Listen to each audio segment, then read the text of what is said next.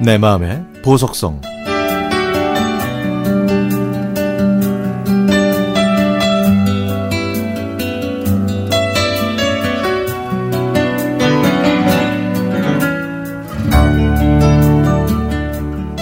저는 아버지, 오빠 이렇게 셋이 살았습니다.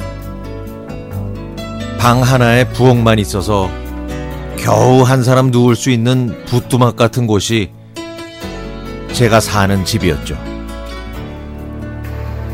방에는 아버지가 태우시던 담배 연기 때문에 늘 쾌쾌한 냄새가 났고 시야까지 흐렸습니다.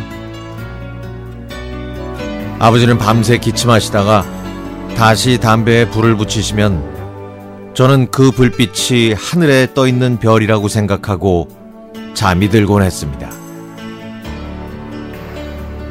그때 저는 초등학교 6학년이었고 오빠는 중2였는데요. 선생님께서 가정방문 오셨을 때 2층 주인집이 저희 집이라고 말하고 싶었습니다. 아버지는 일하시다가 사다리에서 떨어져서 한쪽 다리를 저셨고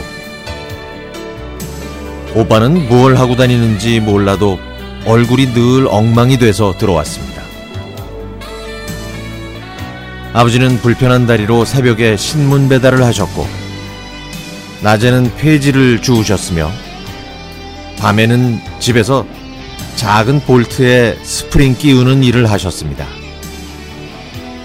방에는 늘 볼트가 굴러다녔고 아버지는 그걸 하나하나 손으로 끼워서 옆집 아주머니께 갖다 주셨죠. 그런데 갑자기 방에서 담배 연기가 사라졌습니다. 아버지가 금연하신 이유는 옆집 아주머니의 다섯 짜리 다섯 살짜리 딸이 아버지한테 길에서 주웠다며 담배꽁초를 수북이 주워온 겁니다.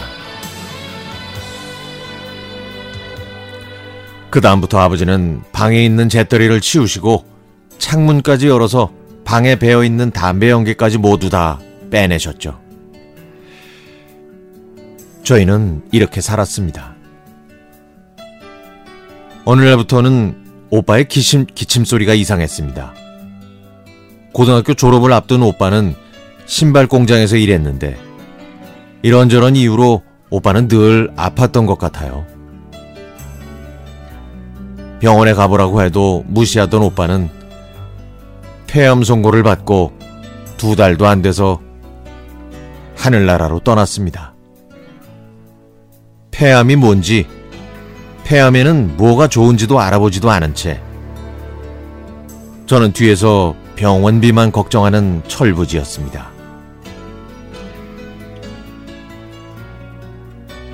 벌써 20년이 됐네요. 그리고 아버지는 지금 병원에 계신데요. 저를 알아보지도 못하십니다. 뭐가 좋으신지 늘 해맑게 웃고만 계시네요.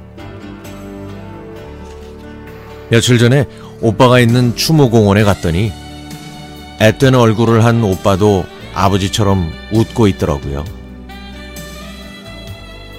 손톱 사이에 낀 기름때, 공장에서 받아온 빵. 하지만 단 한 번도 힘들다고 말하지 않았던 오빠. 고기가 먹고 싶다고 한 저에게 조금만 기다리면 질리도록 매일 먹여준다고 했던 오빠는 제 곁에 없네요. 오빠가 세상을 떠났을 때 슬퍼하는 게 뭔지도 몰랐던 어린 저는 오빠가 없다는 걸 인정하기 싫어서 부산으로 내려가 취업했습니다. 제게 엄마였던 오빠에게 정말 미안하네요. 오빠는 이렇게 예쁜 가을에 저 위에서 저를 내려다보고 있겠죠.